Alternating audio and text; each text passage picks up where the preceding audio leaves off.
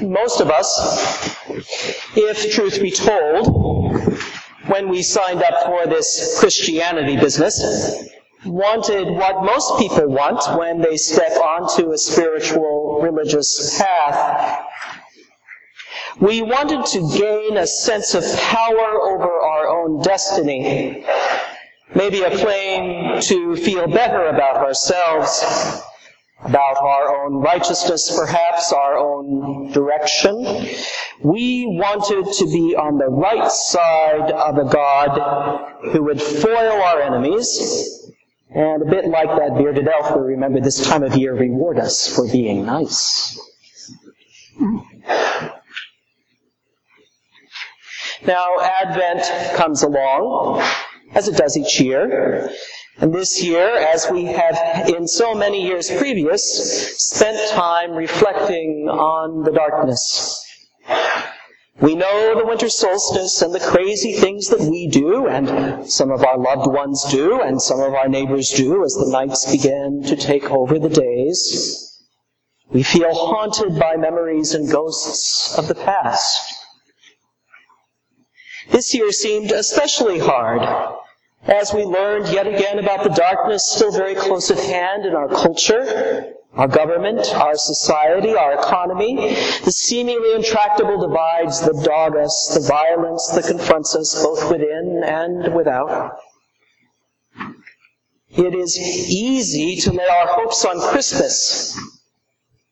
Surely it is this Christmas that will be a sign that we will be rescued from ourselves, if no one else, by this God that we signed up for, this God of power and might come among us. What else does it mean? That he is coming. He is coming to judge the earth. He will judge the world with righteousness and the peoples with his truth.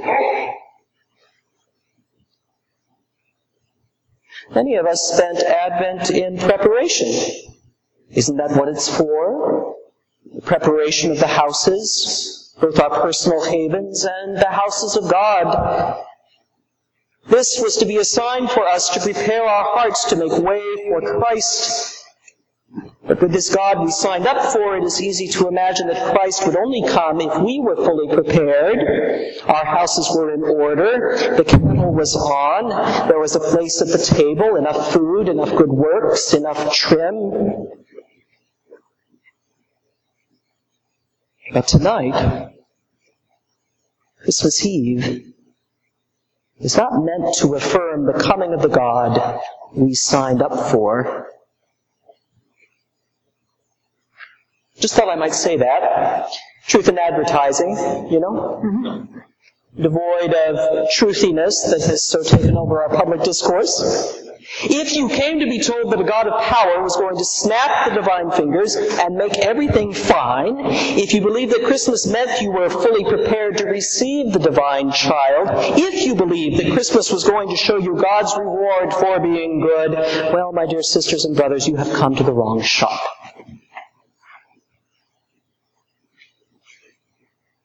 Because the message of Christmas is that the God we get is not the God we signed up for. The familiar verses of Luke's Gospel that we just heard, they have almost hidden from us in plain sight a message that completely subverts our notion of God. Mary, you see, was expecting a child, and she and Joseph weren't even married. And they were on the road, away from all the comforts of home, when it came time for her labor and delivery. They didn't even have the comfort of a room at the inn.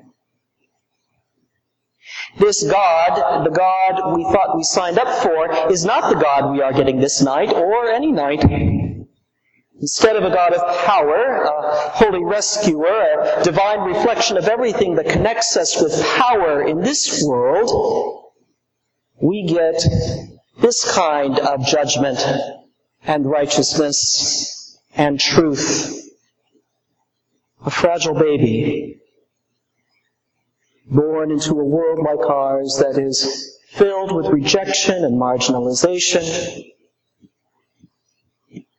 Instead of a God ready to confront the powerful in their palaces or affirm the powerful who are dear to us in their hallowed seats of authority, we get a God who is born in the dust, the muck, and the straw. This is a God with no authority, a God ill-equipped for any confrontation with the powers of this world, a God with no army, no wealth, no education, no job, a God born in a foreign country, speaking an unfamiliar language with strange foreign parents who seem at best confused. A God not even recognized in the town of his ancestors. After all, there's not even room for him at the inn. For all intents and purposes, we get an illegitimate God who, but for the eyes of faith, has a most dubious pedigree, and parents who just should have been more sensible. The orders of emperors notwithstanding, who would venture to a faraway town to give birth to a child? And who would accept giving birth without the comfort of familiar faces and hands amongst a bunch of animals, for heaven's sake? We get a God who is utterly emptied of power. This is not a God who is even bearing a bag of gifts for the kids or chuckling merrily into our darkness. This is a God whose cries are an infant's, filled with need, hunger, shock of the cold of this world, exhausted after a painful delivery, wiped half clean with rough straw and wrapped in poor rags. Is this the God you signed up for? Tell me the truth now. I didn't. I didn't sign up for this God. This was supposed to be the God who was going to war with my enemies. This was supposed to be the God who would carry me to paradise. This was supposed to be the God who at least would show up with a suitable reward for my efforts. But no, Christmas comes to remind us that God is born in this baby in a faraway place, subverting every notion we had about the God we thought we needed and the God we, quite frankly, frequently worship.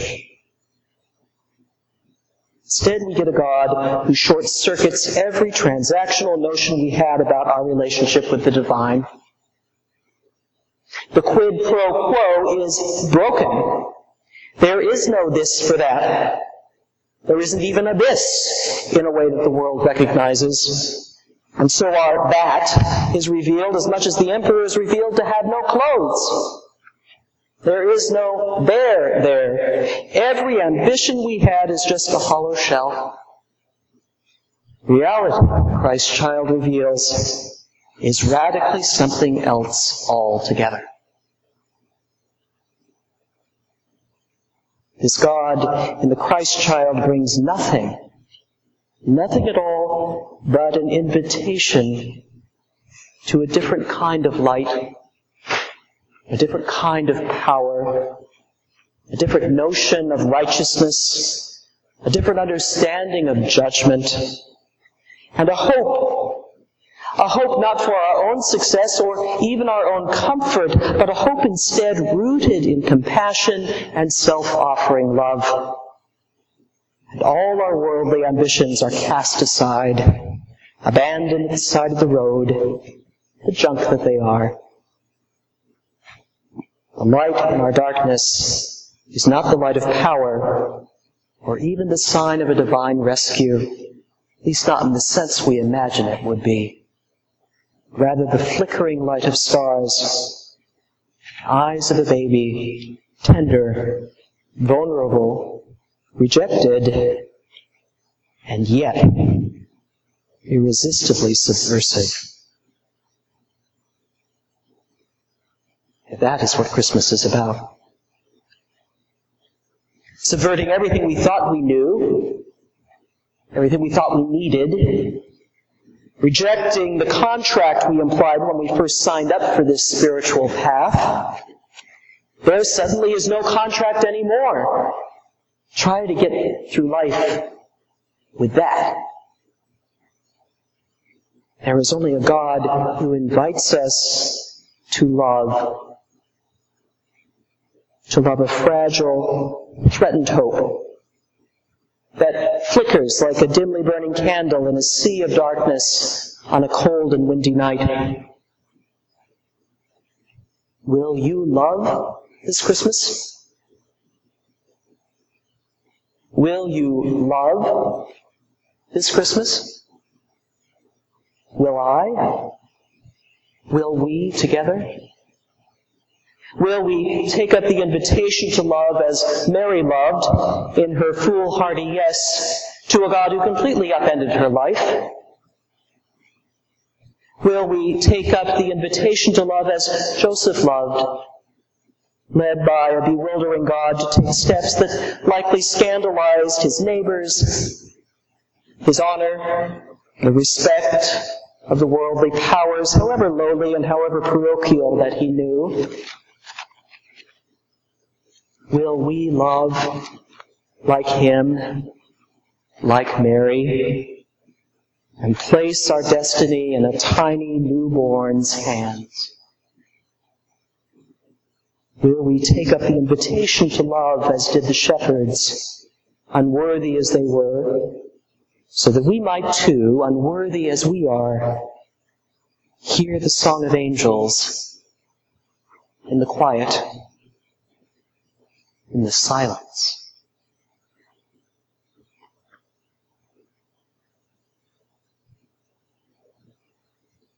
For he is coming to judge the earth. He will judge the world with righteousness and the peoples with his truth. The judgment, the righteousness, the truth, that invites us to be unworthy again, ill prepared, powerless in the eyes of this world, subverted, far from the halls of authority and power, and to see love offered from before all time. A love that promises to do much more than any worldly power could ask understand, or even imagine to make our lives the lives of the least among us and the life of the whole of the universe new.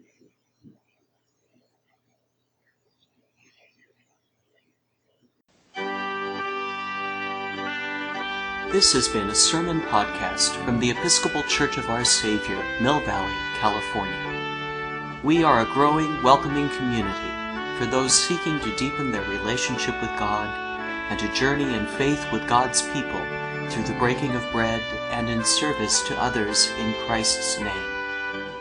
You can reach us by phone at 415 388 1907 or visit us online at oursaviourmv.org.